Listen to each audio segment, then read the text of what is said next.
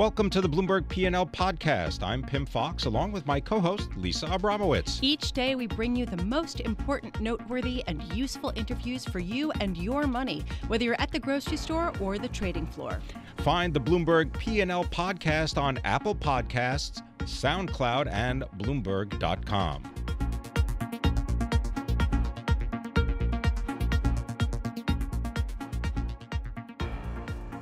The dollar is down more than 7% versus the world's major currencies so far this year. That is the most in over a decade. So, what are we expecting for next year? Will it just be more of the same? Here to answer that question is Daniel Katzive. He's head of FX strategy in North America for BNP Paribas, and he joins us now. Uh, Daniel, thank you so much for joining us.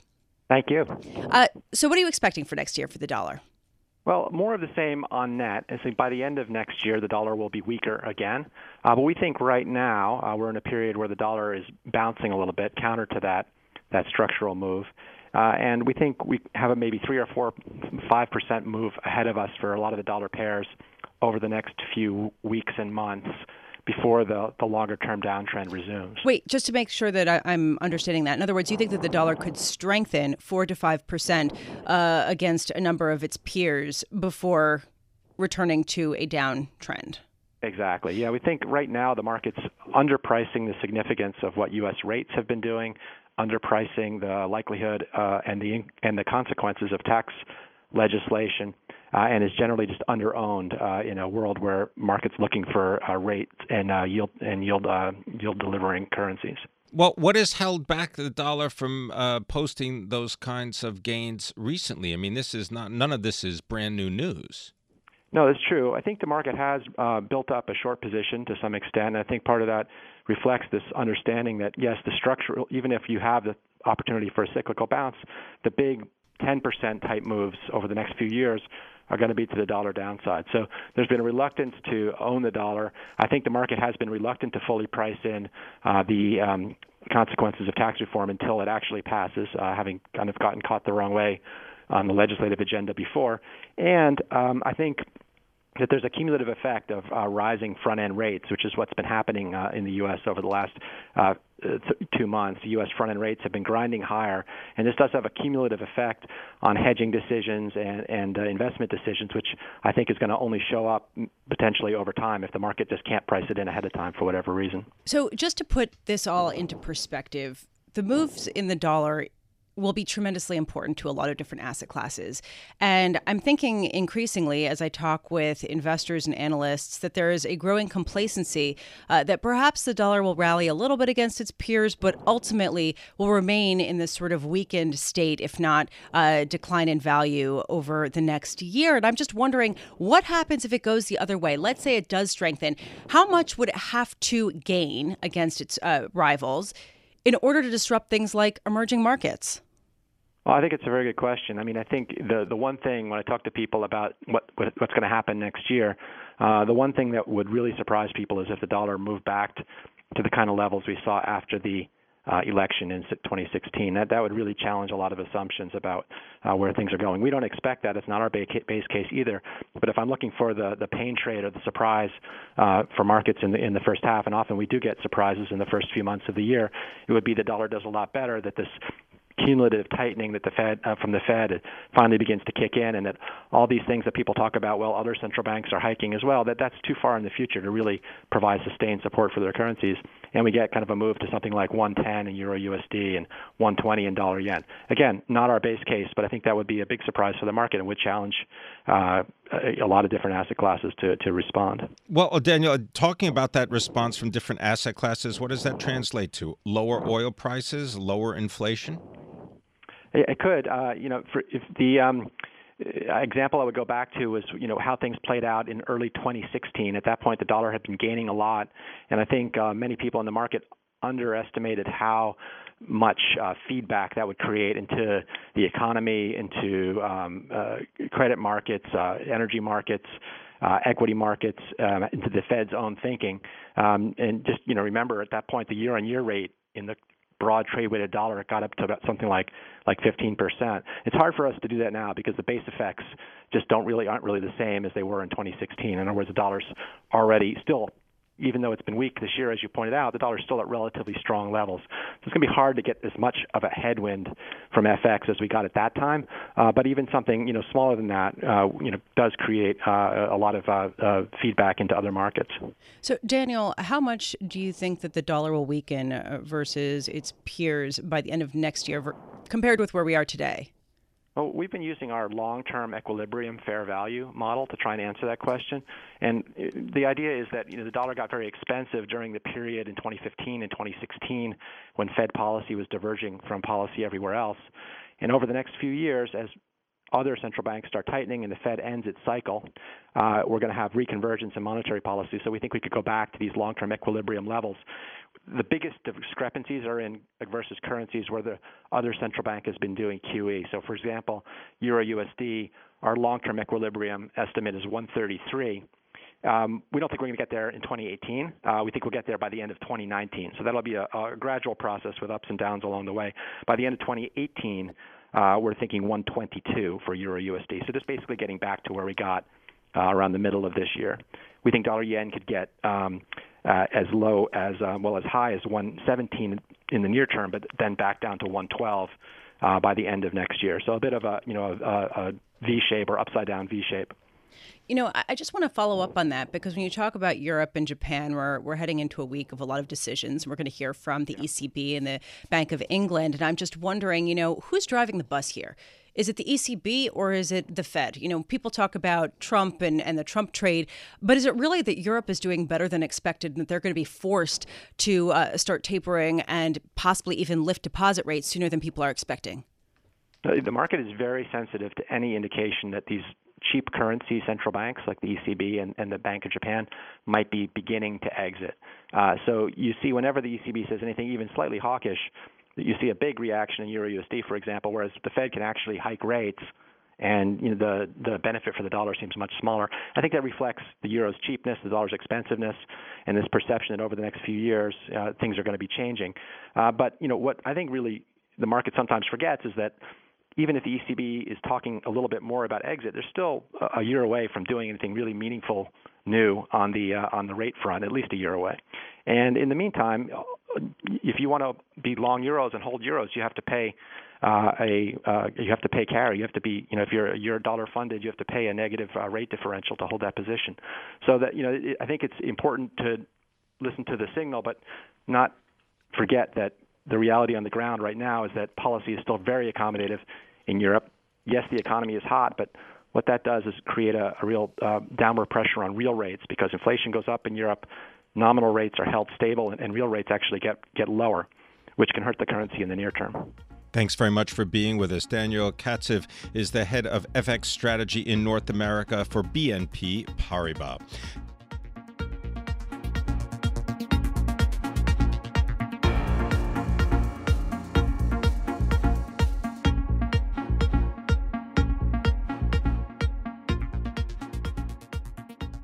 There was an election uh, yesterday in Alabama, and the verdict was somewhat surprising. This very red state turned blue for the first time in more than 20 years. Here to talk about what the implications are is Jonathan Bernstein, Bloomberg View columnist, uh, coming to us from San Antonio. Jonathan, thank you so much for being with us. Uh, what's your main takeaway from the election of Doug Jones to be uh, the senator representing the long red Alabama? In the Senate? Well, within the Senate, you know, every single Senate vote counts, and there's a huge difference between having a 52-48 majority, as the Republicans did, you know, still do until he gets sworn in, to having a 51-49 majority. You know, uh, Vice President Pence has already had to break ties six times because Republicans couldn't keep all 52 together. Um, you know, all else equal, Republicans would have lost all six of those votes, and we're going to have more of that in the year to come. Well, Jonathan, maybe just go through some of the list of the defeated: Todd Akin, uh, Richard Mourdock, Christine O'Donnell. This could have been the Republicans' time, but something happened. Yeah, you know, this is yet another time where a Tea Party or an extremist uh, Republican got nominated. Um, you know, before Steve Bannon was involved in politics at all, this was happening, and now it happens even more with uh, Bannonite uh, candidates. um, and they're they're nominating people who they should give away seats. Alabama, this should have been a lock election, even with the president very unpopular overall. Alabama is a very Republican state. They should have won this, but they nominated somebody who was a terrible candidate. Well, so Jonathan, to that point. How much is this an idiosyncratic issue that had to do with choosing a bad candidate? Uh, and how much is it a harbinger for next year when we get a whole slew of uh, midterm elections? Well, it, it's in some cases both. Um, the three things went into the uh, victory for Doug Jones, the Democrats. One was that Roy Moore has always been unpopular in Alabama. He's won, but he won by much less than Republicans typically won in his previous statewide races. The second was the scandal, um, which came up after he was nominated. And the third was that Trump is just a very unpopular Republican president. So it, it's idiosyncratic the, the, the specific things that happen with Moore, but it's not idiosyncratic that Republicans have made a habit of nominating these terrible candidates, and every time that happens, they give away a seat. They may wind up doing it in the Senate races in Nevada and or Arizona in 2018. So, Jonathan, I want to press you on that one point. You said that this has to do with President Trump being very unpopular. Does it? I mean, can we really gauge that this had anything to do with that? Because ultimately, if uh, Roy Moore was unpopular, he was unpopular. And yes, Trump uh, added his support at the end. But is this really a referendum on him? It, it's not so much a referendum. It's not that people, you know, in Alabama said, I'm going to vote against Moore because of Trump. But having an unpopular president of your own party depresses enthusiasm within the party. Voters are less likely to turn out. The other party is more enthusiastic. Um, you know, that's what produced a landslide for Republicans against Barack Obama in 2010. And um, right now, Donald Trump is about 12 point percentage points less popular than Obama was at the same point uh, eight years ago. Jonathan, you make the point in your mo- in one of your most recent columns. You talk about how uh, Florida's Senator Marco Rubio and Utah's Senator Mike Lee had an amendment to expand the child credit. Just tell people exactly how that played out and what that informs you of. Well, you know, that was an interesting case where you had two Republican senators who had an amendment that they wanted to push. It would have increased the child uh, tax credit, and it would have they would have raised the corporate rate a little bit, or you know, not lowered it as much to make up for it. Two senators in a 52 to 48 majority, they didn't have the clout by themselves to force Mitch McConnell to make a deal. Now, some people criticize them. They could have still tried to. They could have found a third senator. But now with a 51 49, two senators, any two senators, Republican senators, could go to Mitch McConnell and say, I'm not going to vote for this unless you give me my amendment. That one, you know, it, it seems like it's not a big deal, one out of a 100. But in fact, it makes it easier for different small groups to be able to get their way in the Senate, making it much more difficult for the Senate to get anything done, for the Republicans in the Senate to get anything done. So, uh, just going forward, what's sort of the uh, strategy for the GOP? How are they going to frame this? well, you know, there's what they need to do is to find some way to improve two things to f- find some way to defeat uh, these Bannon type Tea Party type candidates who are terrible candidates who are giving away seats. They haven't figured out a way to do that. Um, they had thought they did. Mitch McConnell thought that they were making some progress in that in the 2016 nomination season. We'll see what happens as 2018 goes along. The other thing that they need to do is find some way to make Donald Trump less unpopular I, you know, good luck figuring that one out. want to thank want to thank you very much, uh, Jonathan Bernstein. He is a Bloomberg View columnist and uh, previously a political science uh, professor at the University of Texas at San Antonio. A fascinating, fascinating election yesterday, and the uh, the turnout was really interesting, and that was definitely something uh, that people are going to be watching. Is uh, is the Democratic Party galvanized? what will it take to galvanize the Republican Party in the same kind of way for the midterms? Yes, indeed.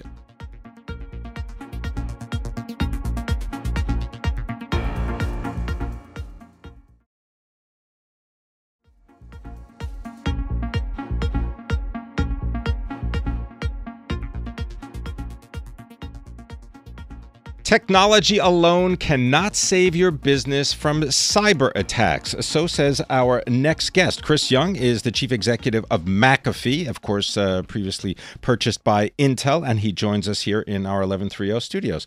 Chris Young, thank you very much for coming in. What do you mean by this? Uh, technology alone isn't going to save a business from cyber attacks. So, technology is really important and obviously putting together the foundation for security for any organization.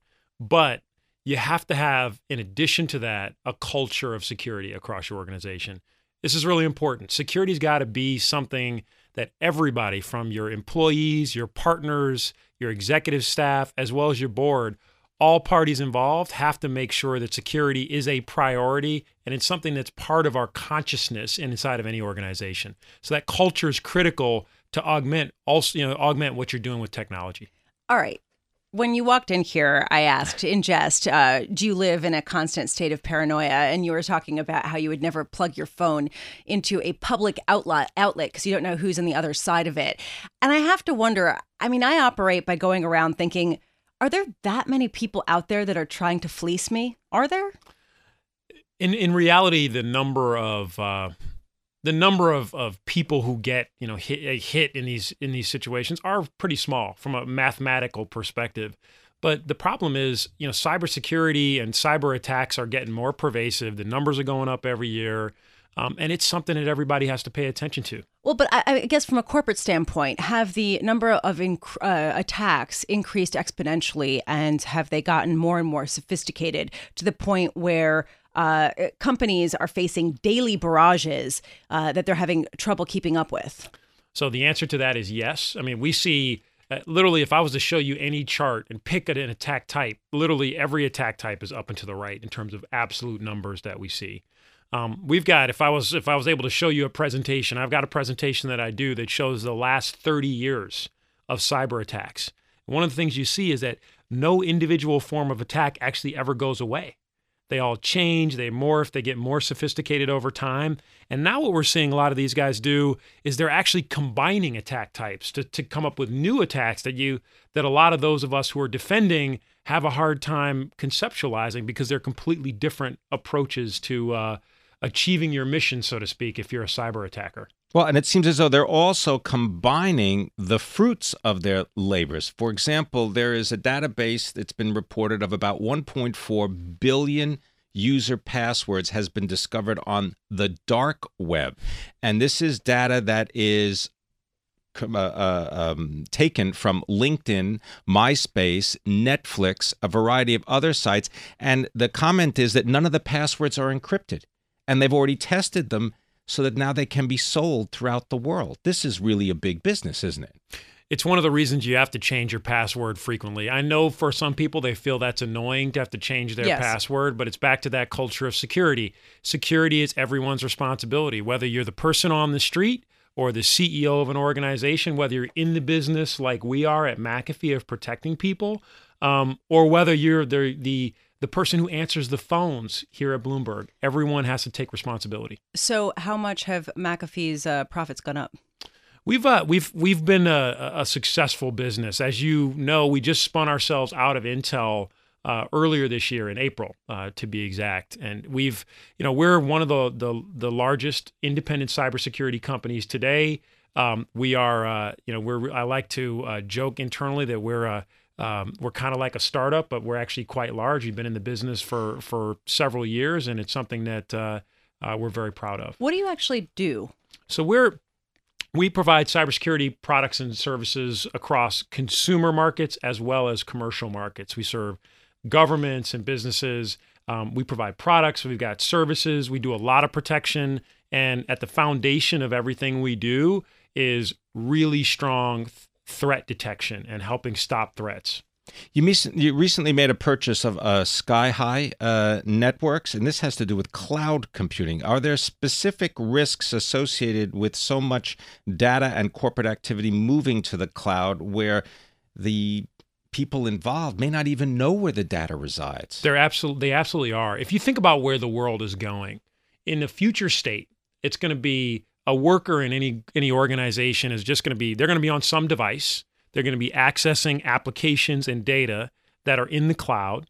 potentially in a public cloud environment and that's going to be the way the world was, is going to work. And so we at McAfee, you know, have decided that together, when we close the transaction with SkyHigh, which happens in the early part of next year, we'll now be able to provide that end-to-end security from you know kind of the devices that users are working with all the way out through the applications and data that are in the cloud where SkyHigh's establishes established themselves as a leader.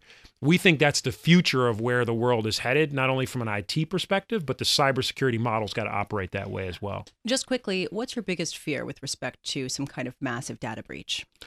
Um, my biggest fear when it comes to attacks is is you know the impact on um, you know, on major systems. You know, like I, for example, at a conference a couple of years ago, I had Ted Koppel come and talk because he wrote that book called Lights Out on, you know, an attack, potential attack on the power grid.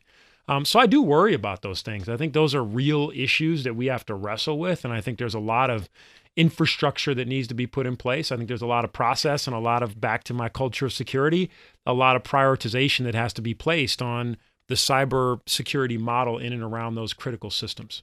I do have to say though, when you change your uh, password so frequently, it leads to people writing down all their passwords in one place, which could just just then get hacked. I'm just saying. Or Chris, you could use a password manager. That's true. I guess you could you could get more tech savvy. Uh, Chris Young, thank you so much for joining us. Chris Young is Chief Executive Officer of McAfee, uh, based in Santa Clara, California. I hope that you are okay with the wildfires.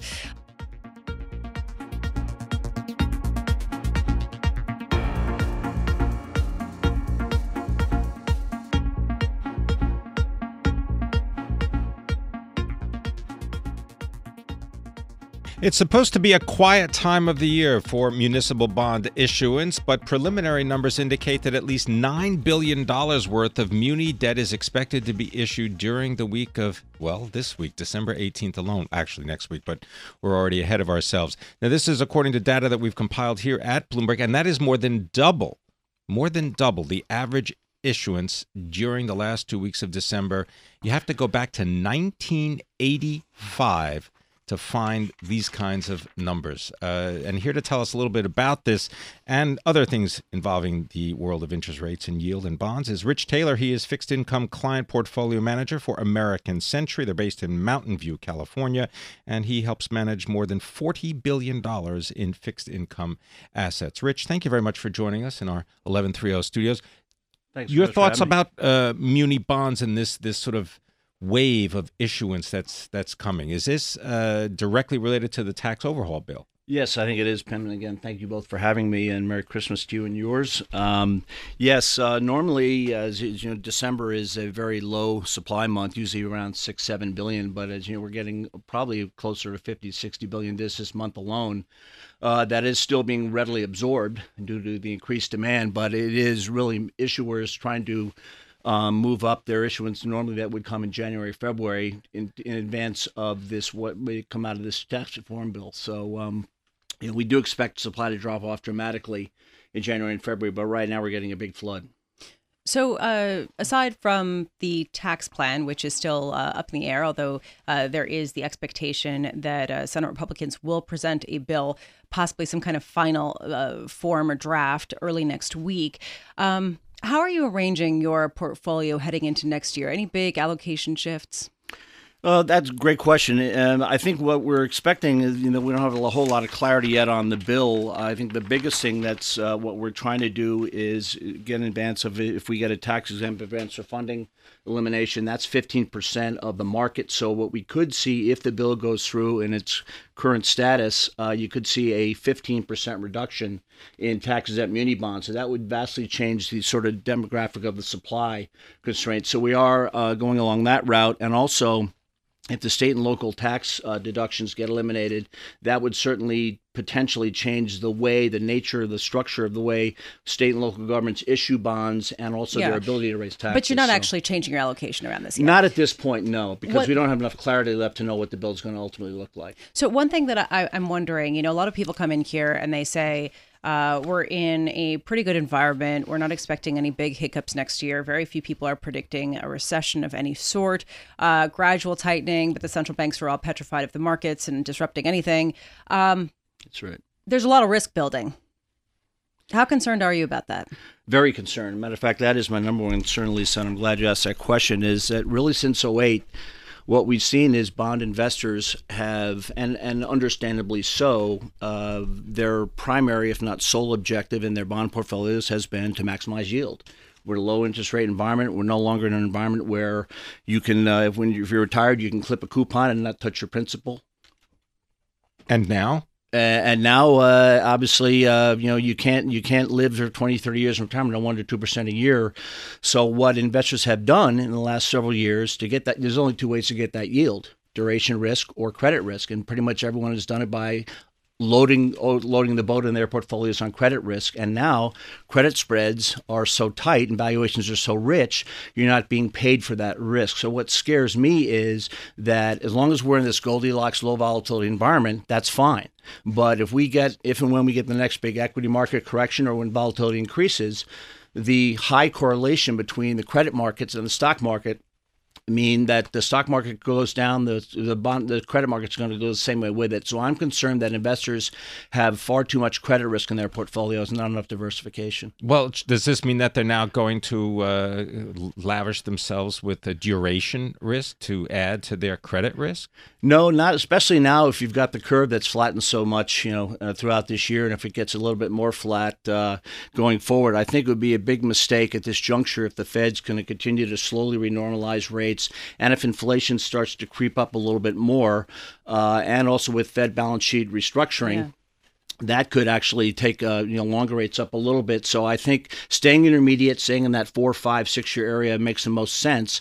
But just being modestly overweight credit risk and and, and not not make the really the sole objective of the portfolio to be maximizing yield. So, do you feel like your portfolio has pockets that have excess risk that you in another environment would not be comfortable taking? No. Uh, matter of fact, we have anticipated this you know for quite some time, and we have one of our hallmarks of the way we manage fixed income money at American Century is to seek diversified sources of return. We don't want duration or credit risk or sector allocation being a you know big concentrated risk. The flip side of that is that returns are likely to be lower.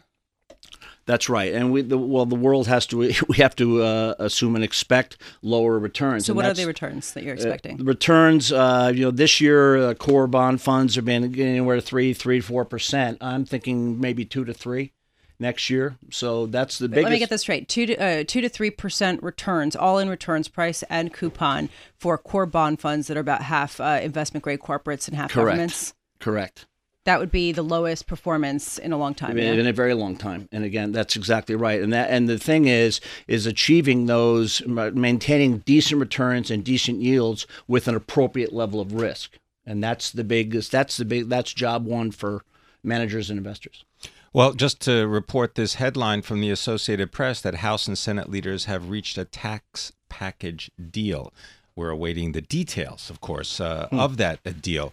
Uh, you know, Rich, the uh, the issue that I that Lisa and I speak about every now and again has to do with uh, automobile loans and that has been something that uh, has offered yield to yield starved yes. investors. But 90 day plus delinquency rates for auto loans is up to about 10 percent. That's the highest since the first right. quarter of 2010. Does that uh, does that give you any pause? It does, and it, interestingly, um, within the asset-backed sector allocation, our portfolios, we have gone the way of sort of eschewed regular uh, auto loans and home equity and credit card loans because again, they're very rich as well, and we've gone into some more esoteric areas like fleet and rental cars, uh, and also timeshares you know the the rate on a on a timeshare aspect is you know 10 11 12 percent so we can get some very nice yields and that's a market that's been fairly untapped at this point so we when it comes to asset backs and kind of uh, mortgage credit area, we uh, shy away from your traditional asset backed areas because that does concern us and also the valuations. Thank you so much. Really a pleasure to hear what you have to say. Rich Taylor, fixed income client portfolio manager for American Century, which is based in Mountain View, California. Thanks for listening to the Bloomberg P&L podcast. You can subscribe and listen to interviews at Apple Podcasts, SoundCloud, or whatever podcast platform you prefer. I'm Pimm Fox. I'm on Twitter at Pimm Fox. I'm on Twitter at Lisa Abramowicz1. Before the podcast, you can always catch us worldwide on Bloomberg Radio.